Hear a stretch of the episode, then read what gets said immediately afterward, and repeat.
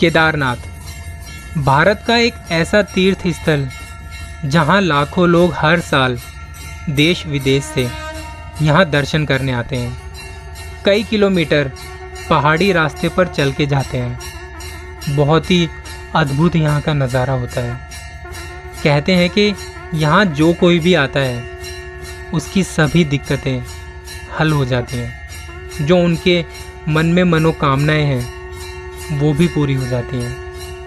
लेकिन साल 2013 में यहाँ कुछ ऐसा हुआ, जिससे पूरे भारत और दुनिया का दिल दहल गया।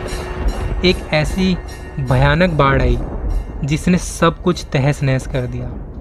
कई बिल्डिंगें ढह गई, हज़ारों लोगों की जानें चली गई, और लाखों लोग आज भी लापता हैं, जिनका कभी कुछ पता नहीं चल पाया। अब कई सालों बाद धीरे धीरे यहाँ की मरम्मत तो हो गई। लोग फिर से यहाँ दर्शन के लिए आने लगे हैं। पर आज भी ये जगह टूटे घरों और बंजर जमीनों से भरी पड़ी है। यहाँ के जो लोकल लोग हैं, उनका कहना है कि ऐसा माना जाता है कि जो लोग उस भयानक हादसे में मारे गए थे, उन्हें कभी मुक्ति नहीं मिली और उनकी आत्माएँ आज भी यहाँ भटकती रहती हैं। कई लोग तो केदारनाथ को इस हादसे के बाद से भूतों की नगरी भी बोलते हैं। ये वहाँ के लोकल लोगों का कहना है।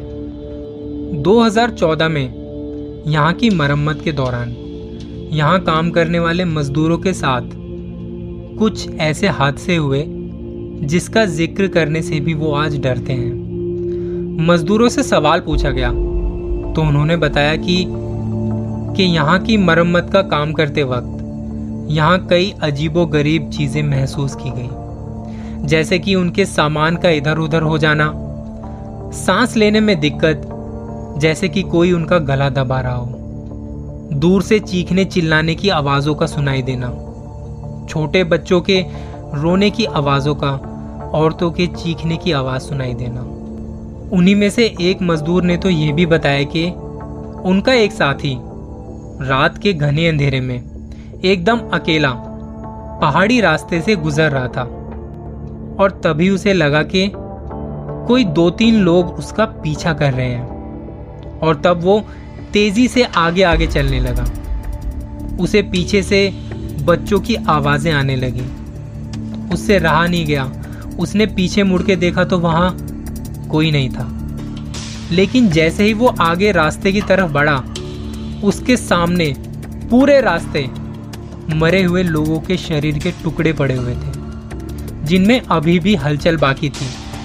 ये देख के उसने अपनी आँखें बंद कर ली और अचानक से उसका दम घुटने लगा और वो लड़खड़ाता हुआ नीचे गिर गया।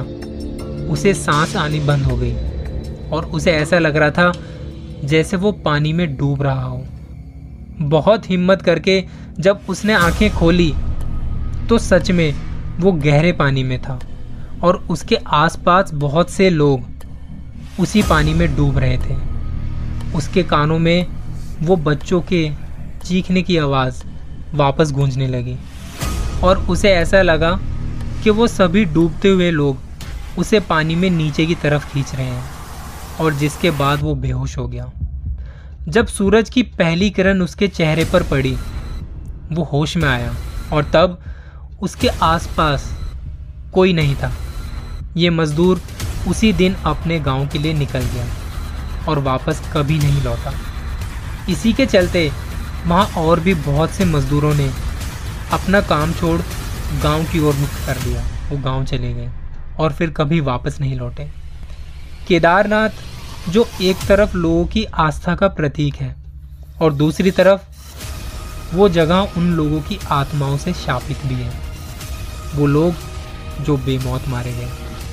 कुछ लोग जो यहाँ रहते हैं, उनका तो ये भी कहना है कि आप जब भी यहाँ आए तो कोशिश करें कि अकेले कहीं ना जाएँ।